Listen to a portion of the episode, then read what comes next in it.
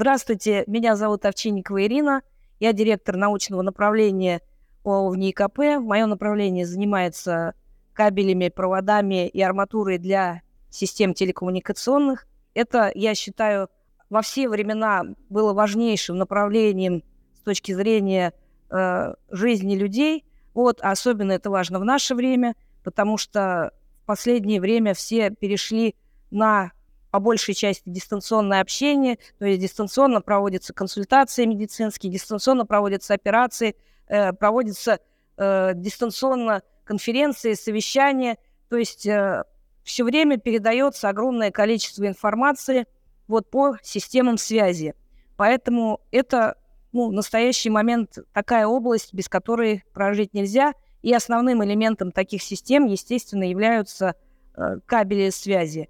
Э, я хотела бы в первую очередь в своем рассказе остановиться на оптических кабелях, потому что, опять же, вот э, в наших сейчас действующих системах э, интернет все обеспечивается именно оптическими кабелями.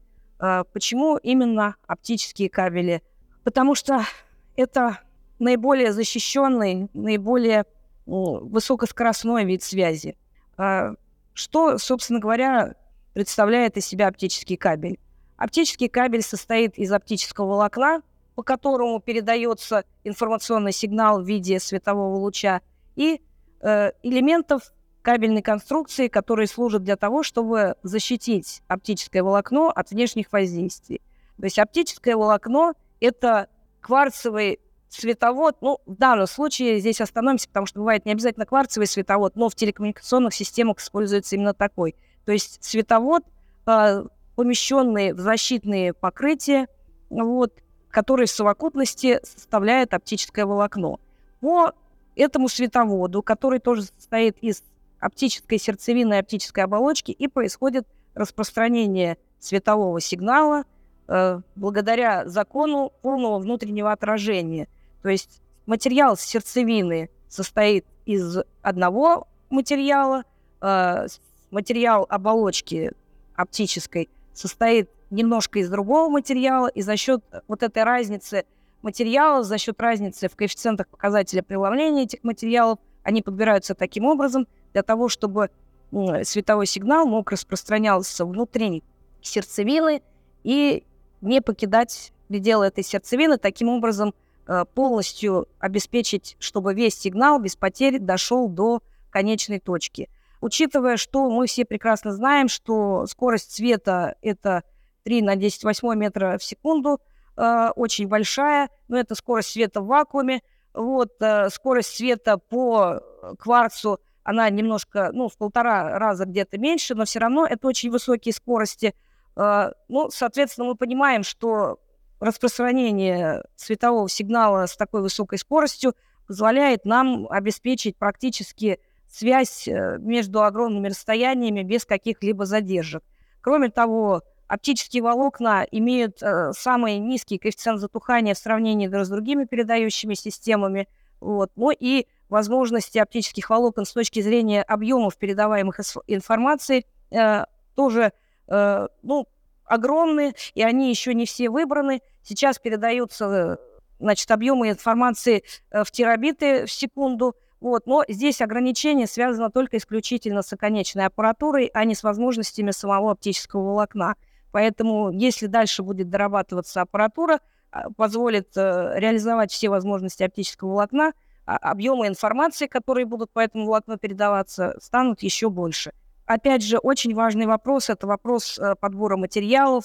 Э, материалы оказывают, опять же, то есть не, не только важно, как расположены конструктивные элементы, но важно, из чего они состоят. Очень э, с точки зрения именно оптического волокна важным параметром является температурный коэффициент линейного расширения материалов.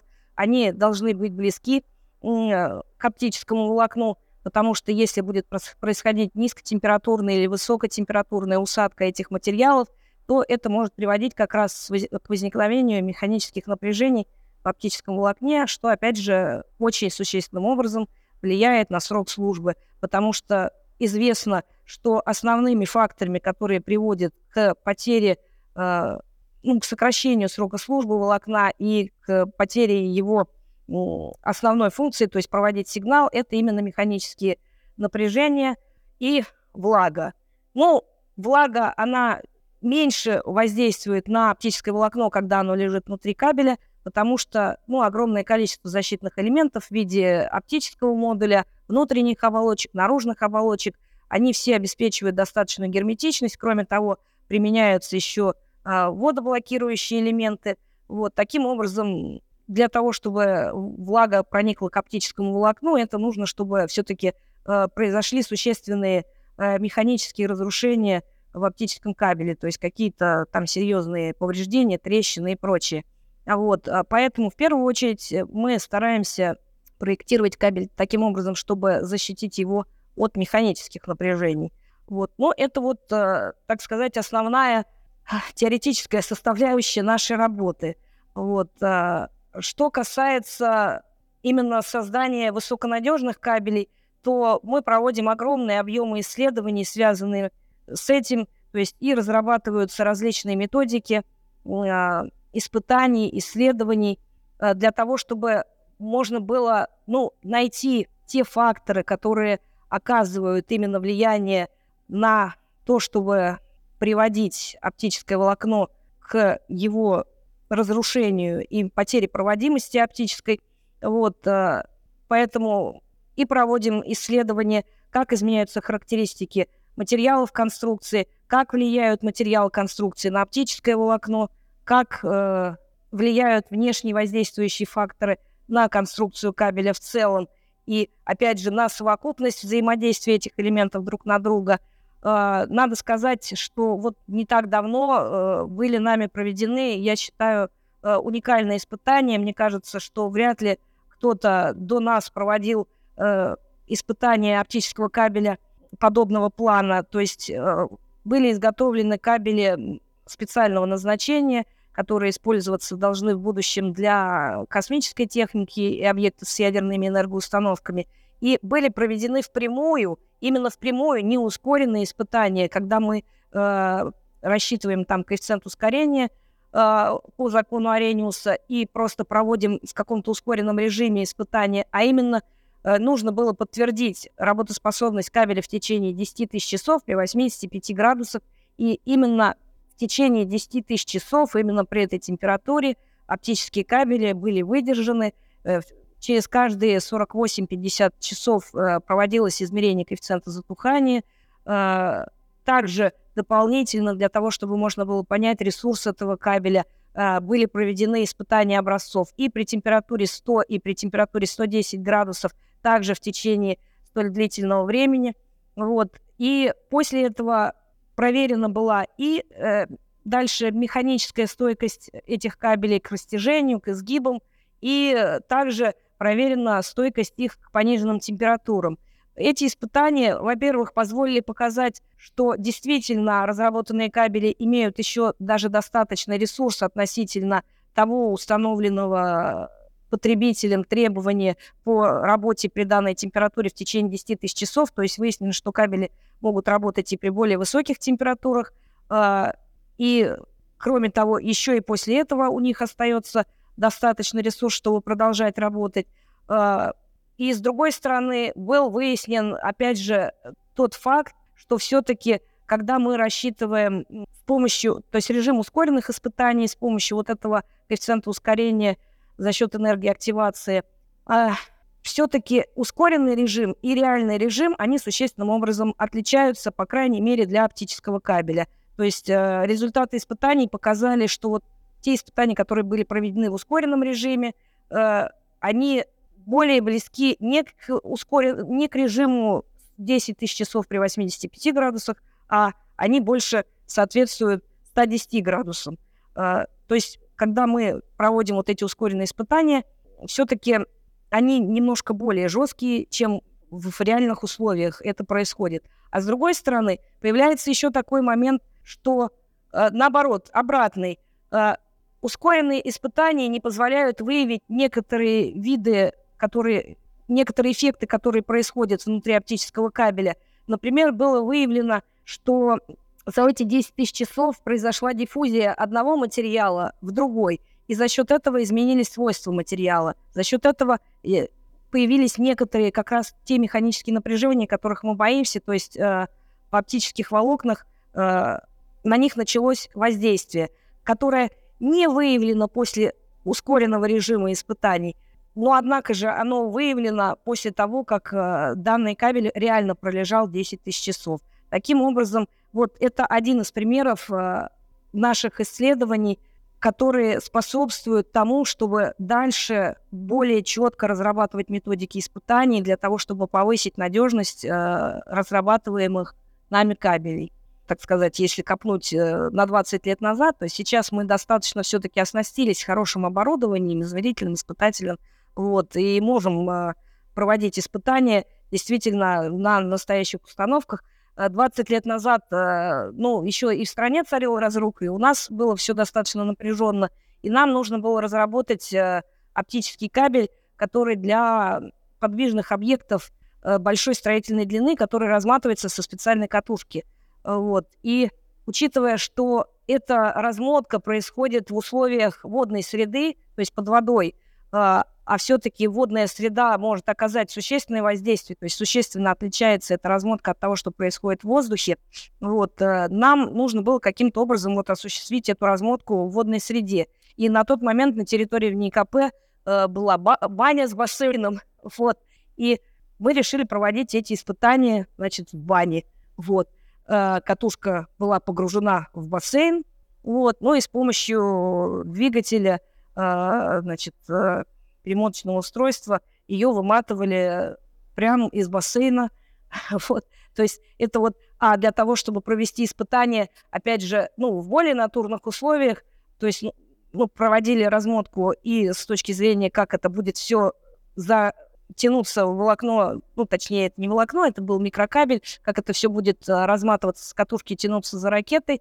Тогда были куплены достаточно такие большие э, ракеты, которые вот для салюта, вот, э, привязан был микрокабель к этой ракете, вот, и запускали ракету прям в поле зимой, вот, и она, значит, вот ракета летела, кабель выматывался, вот, э, испытания прошли успешно, кабель весь размотался, после этого его там в поле нашли, смотали аккуратненько в бухту, привезли на место, вот, померили, в принципе, э, проходимость, ну, конечно, там появились ступеньки за счет того, что все-таки где-то э, но появились изломы, но это больше не за счет, наверное, размотки, а за счет потом э, смотки, которая происходила вручную, соответственно, таким кустарным способом, то есть появились какие-то ступенечки, но все-таки э, сигнал продолжал проходить, то есть кабель после такого вот пуска реально за ракетой остался целым, и тем самым, вот можно сказать, мы провели натурные испытания, как этот кабель может выматываться за ракетой. Ну, вот это из э, таких старых случаев. Э, ну, сейчас, я говорю, сейчас ничего такого сильно кустарного придумывать не приходится, потому что, ну, слава богу, удалось все-таки обеспечить себя более-менее испытательной базой. Вот, э, ну, об этом мы еще, наверное, расскажем дальше. Вот, покажем, какие у нас есть и измерительные приборы. Есть у нас, наверное, этот момент мы не сможем показать, потому что это, у нас большая испытательная база находится на Подольской площадке. Там у нас стоят э, крупногабаритные камеры. У нас есть 13-кубовая э, камера для испытаний на пониженную, повышенную температуру и влажность. Вот, куда мы э, там проводим не только испытания оптических кабелей, к нам обращаются и коллеги, которые испытывают и муфты большие для силовых кабелей, потому что камера большая позволяет проводить испытания – вот. У нас там стоит камера для испытаний, э, имитирующие условия космоса, которая обеспечивает и э, вакуум, то есть пониженное давление 10 минус 4 миллиметра ртутного столба, и также она моделирует условия, там как бы есть плита, которая может и нагреваться, и охлаждаться, вот, то есть обеспечивать и низкую, и высокую температуру, э, которая бывает в космических условиях. Вот, также у нас там стоят э, установка для испытаний на перемотку кабелей. Вот, есть камера на пониженную температуру минус 150 градусов. Э, то есть, э, ну, достаточно хорошая оснащенность, интересные камеры. вот, и имеем возможность проводить разного вида испытания. В основном все изменения в первую очередь касаются того, что дорабатываются оптические волокна. Сейчас, учитывая, что вот объемы информации увеличиваются, хотя я еще раз говорю, что пока что возможности даже этого волокна еще не исчерпаны, э, и аппаратура еще пока отстает со своими возможностями, но все равно наука волоконная, она не может стоять на месте, она двигается вперед, поэтому сейчас э, появляются э, так называемые вот эти волокна многосердцевинные, волокна с полыми сердцевинами, вот, то есть э, тогда уже будет не то, что кварцевая сердцевина, кварцевая оболочка, а здесь будет либо много кварцевых сердцевинок, вот имеющих э, один показатель преломления, и вот эта вот большая оболочка, внутри которой они расположены, э, значит, из другого материала, или же совершенно вот принципиально новый да, момент, когда получается просто дырчатые волокна, когда уже не по кварцевой сердцевине распространяется оптический сигнал, а внутри вот этой полой воздушной сердцевинки. Вот. Эм, здесь э, эти волокна перспективны с точки зрения, может быть, вот как, как раз в условиях э, эксплуатации в объектах с ядерными энергоустановками, может быть, в космосе, потому что, ну, то есть там, где есть э, излучение, и учитывая, что оптическое волокно, имеющее все-таки какие-то примеси, ну и если это стандартные оптические волокна, то там действительно там в сердцевине много примесей, там Германии, как известно, добавляется в первую очередь. И на этих примесях э, происходит, происходит образование центров окраски и нарушается из-за этого прохождение оптического сигнала, так сказать, волокно мутнеет, э, то вот эти вот полые воздушные сердцевины, получается, э, ну, здесь мутнеть, получается, будет, наверное, нечему. То есть это более перспективно, чем использование чистого кварца, потому что какой бы он чистый кварц не, не был, все равно и в этом чистом кварце могут оказаться некоторые примеси, которые, ну, как мы видим, собственно, по нашим экспериментам, когда мы проводили испытания вот э, специальных радиационно стойких волокон, которые с чистой кварцевой сердцевиной – все-таки происходит в первое время воздействие, когда происходит набор дозы, происходит помутнение некоторое, то есть коэффициент затухания возрастает, возрастает где-то до 10-15 децибел на километр, что существенно мы видим, потому что э, изначально затухание оптических волокон там составляет, э, ну, скажем так, 2 десятых децибела. То есть получается рост где-то 100 раз может достигать даже у специального оптического волокна, то есть радиационно стойкого. Это вот за счет того, что все-таки как бы, каким бы чистым материал не был, но все-таки в нем все равно обнаруживаются примеси, за счет которых происходит вот рост коэффициента затухания. Соответственно, вот я говорю, перспектива – это полые оптические волокна. Вот. Ну, что касается материалов кабельных, да, конечно, э, дальше тоже будем работать и над материалами, мы всегда тоже ищем какие-то новые и новые материалы для того, чтобы они оказывали, то есть меньшее воздействие на оптическое волокно. Ну и даже если говорить о материалах покрытия оптического волокна, то тут тоже э, можно еще дальше двигаться, создавать новое, потому что, ну, лабораторные эксперименты, они проводятся учеными, э, в частности, вот наши партнеры э, ИРЭ, РАН, вот, которые много работают именно с э, разработкой новых волокон, и в частности работают с покрытиями. Очень перспективное покрытие именно, которое, ну, нанесение подслоя тонкого в несколько нанометров, оно э, из углерода. Углерод, он является, то есть позволяет обеспечить герметичность оптического волокна, а как я говорила, что когда туда проникает влага, то это вызывает больше рост трещин. Таким образом, если мы наносим вот этот герметичный слой, а потом сверху его защищаем уже еще каким-то уже э, материалом, то это позволяет повысить э, срок службы оптического волокна. Ну и в частности, эксперименты, которые проводились с такими вот пока лабораторными образцами волокон, они показали, что эти волокна и имеют более широкий температурный диапазон, то есть они лучше работают и по, при пониженных, и при повышенных температурах, что важно с точки зрения ну, дальнейшего, дальнейшей работы, например, по освоению космоса, э, потому что, ну, пока оптические кабели там только начинают применяться, вот, э, ну, в дальнейшем, когда вот они все-таки окажутся в космосе, нужно будет расширять температурный диапазон, э, там все-таки возможны температуры от минус 150 и и до плюс там 200, может быть, даже больше. Вот, поэтому здесь, да, надо работать, искать материалы для того, чтобы можно было двигаться в том числе и э, каким-то дальним космическим высотам. Вот. Кабели общепромышленного применения все приблизительно в мире находятся на одном уровне. То есть здесь э, догонять не надо. Вот. Что касается специального назначения, все-таки, что мы не очень сильно афишируем наши новые разработки, вот, что иностранцы тоже в основном у них это закрытая тематика.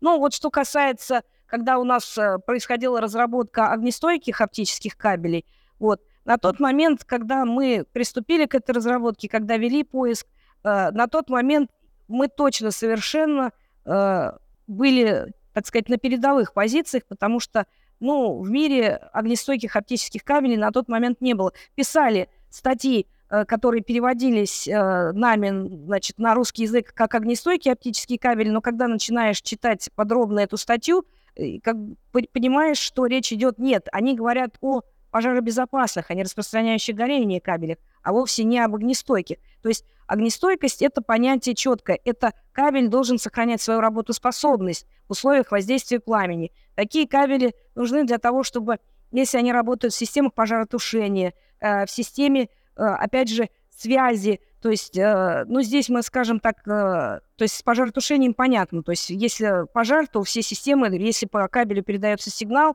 а он сгорел и перестал передавать, то, значит, все, э, система пожаротушения выключилась. То есть, здесь все понятно. Но с другой точки зрения, если у нас происходит пожар, допустим, на корабле, и у него вышла из строя система связи, то Таким образом, он тоже все, он не, не, не сможет никаким образом ни подать сигнал о помощи, ни внутри э, своих э, значит, частей корабля тоже э, происходить обмен информацией. Поэтому тоже важно, чтобы этот кабель э, связи продолжал работать. Поэтому вот огнестойкие кабели с этой точки зрения очень важны именно обеспечивать э, работоспособность.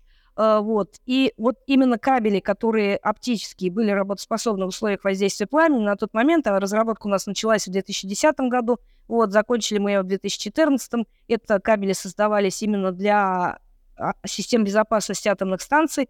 Вот, э, я считаю, что мы тогда были, так сказать, вот э, впереди планеты остальной. Вот, э, ну, на данный момент таких кабелей много – вот э, заводы и наши, и зарубежные выпускают огнестойкие кабели, действительно. Вот. Но опять же, э, надо отметить, что кабель такой, как у нас, вот создан для атомных станций, который обеспечивает всю совокупность требований, и огнестойкость, и все требования пожарной безопасности, в том числе по коррозионной активности, что важно, коррозионная активность важна, то есть чтобы материалы кабеля не выделяли коррозионно-активных веществ в момент горения – это важно не с точки зрения жизни людей, как, э, например, там, когда мы говорим о токсичности там, или о дымовыделении.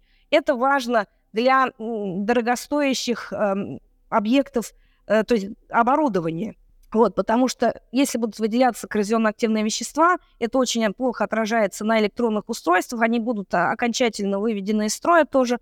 Вот, э, соответственно, это запрещается такое применение вот в объектах, где используется электронное устройство. И вот у нас кабель полностью состоит из материалов, которые обеспечивают вот это требование.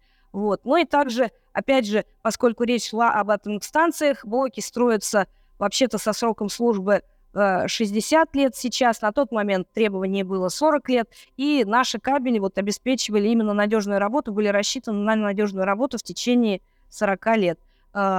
Опять же, ну, общепромышленные кабели обычно пишут в своих технических условиях, что срок службы 25 лет, при этом, ну, чаще всего это просто, как они пишут, гарантируется материалами и конструкцией. А мы, как я сказала, мы проводим очень большие исследования для того, чтобы приблизить свои методики оценки надежности кабелей как можно ближе, приблизить их к реальным условиям эксплуатации. Ну и в частности, э, опять же, есть такая важная вещь, как э, при разработке и в процессе отработки технологического процесса мы обязательно сейчас, имея вот брюленовский анализатор, мы операционно и опробуя материалы э, разные, новые, подбирая материалы, мы обязательно используем вот этот вот брюленовский анализатор, который нам позволяет с помощью контроля э, частоты значит, э, вот этой брюленовской, э, ну, она правильно называется «Вынужденное рассеяние Мандельштама Брюлена».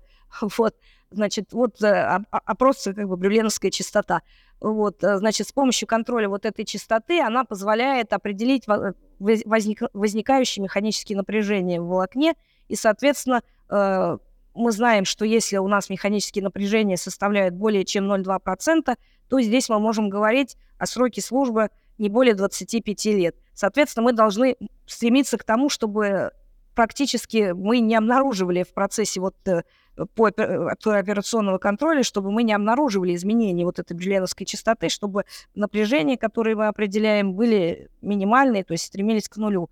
Вот э, таким образом мы вот стараемся заранее уже на стадии проектирования, разработки и отработки технологического процесса э, обеспечить вот эту высокую надежность. Нет, но если мы будем как бы в первую очередь касаться, почему я именно в этих кабелях, ну, потому что э, так получилось, что сразу в 16 лет я пришла именно в отдел оптических кабелей.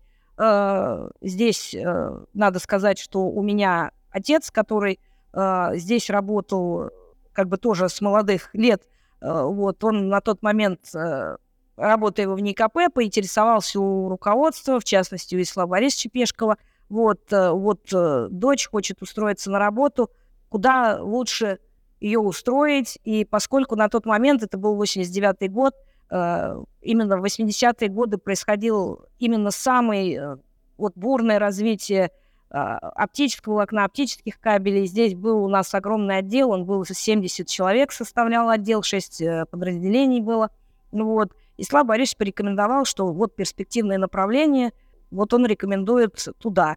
Ну и, соответственно, я, следуя этой рекомендации, сразу после школы в 16 лет оказалась здесь. Вот э, на тот момент э, я училась на первом курсе Политехнического института по специальности теплоэнергетика. Ну, проработав э, здесь вот в течение учебного года, в течение первого курса, я поняла, что да, действительно, мне очень нравится это направление, что действительно здесь очень интересно – вот, поэтому сразу уже осознанно я на второй курс перевелась на вечернее отделение Московского энергетического института на специальность как раз кабельная изоляционная техника. Вот, ну и уже э, и училась, и работала и днем, и ночью, и в выходные, и в праздники, постоянно в состоянии работы и мыслях о работе, и как здесь, что еще нужно сделать, и что мы не сделали. Вот, Э, ответ на этот вопрос я не, хожу, не нахожу, я сама себя все время спрашиваю, почему, вот, почему это так происходит, но, ну, как-то вот, вот как-то так происходит. То есть, как в 16 лет пришла, втянулась вот, в эту разработку оптических кабелей, и вот так вот разрабатываю. В этом году в НИКП исполняется 75 лет, и это проект «Уроки легенд». Спасибо большое за внимание. Вот, и надеюсь, что все у нас будет хорошо, и мы таки будем впереди планеты всей. Прорвемся.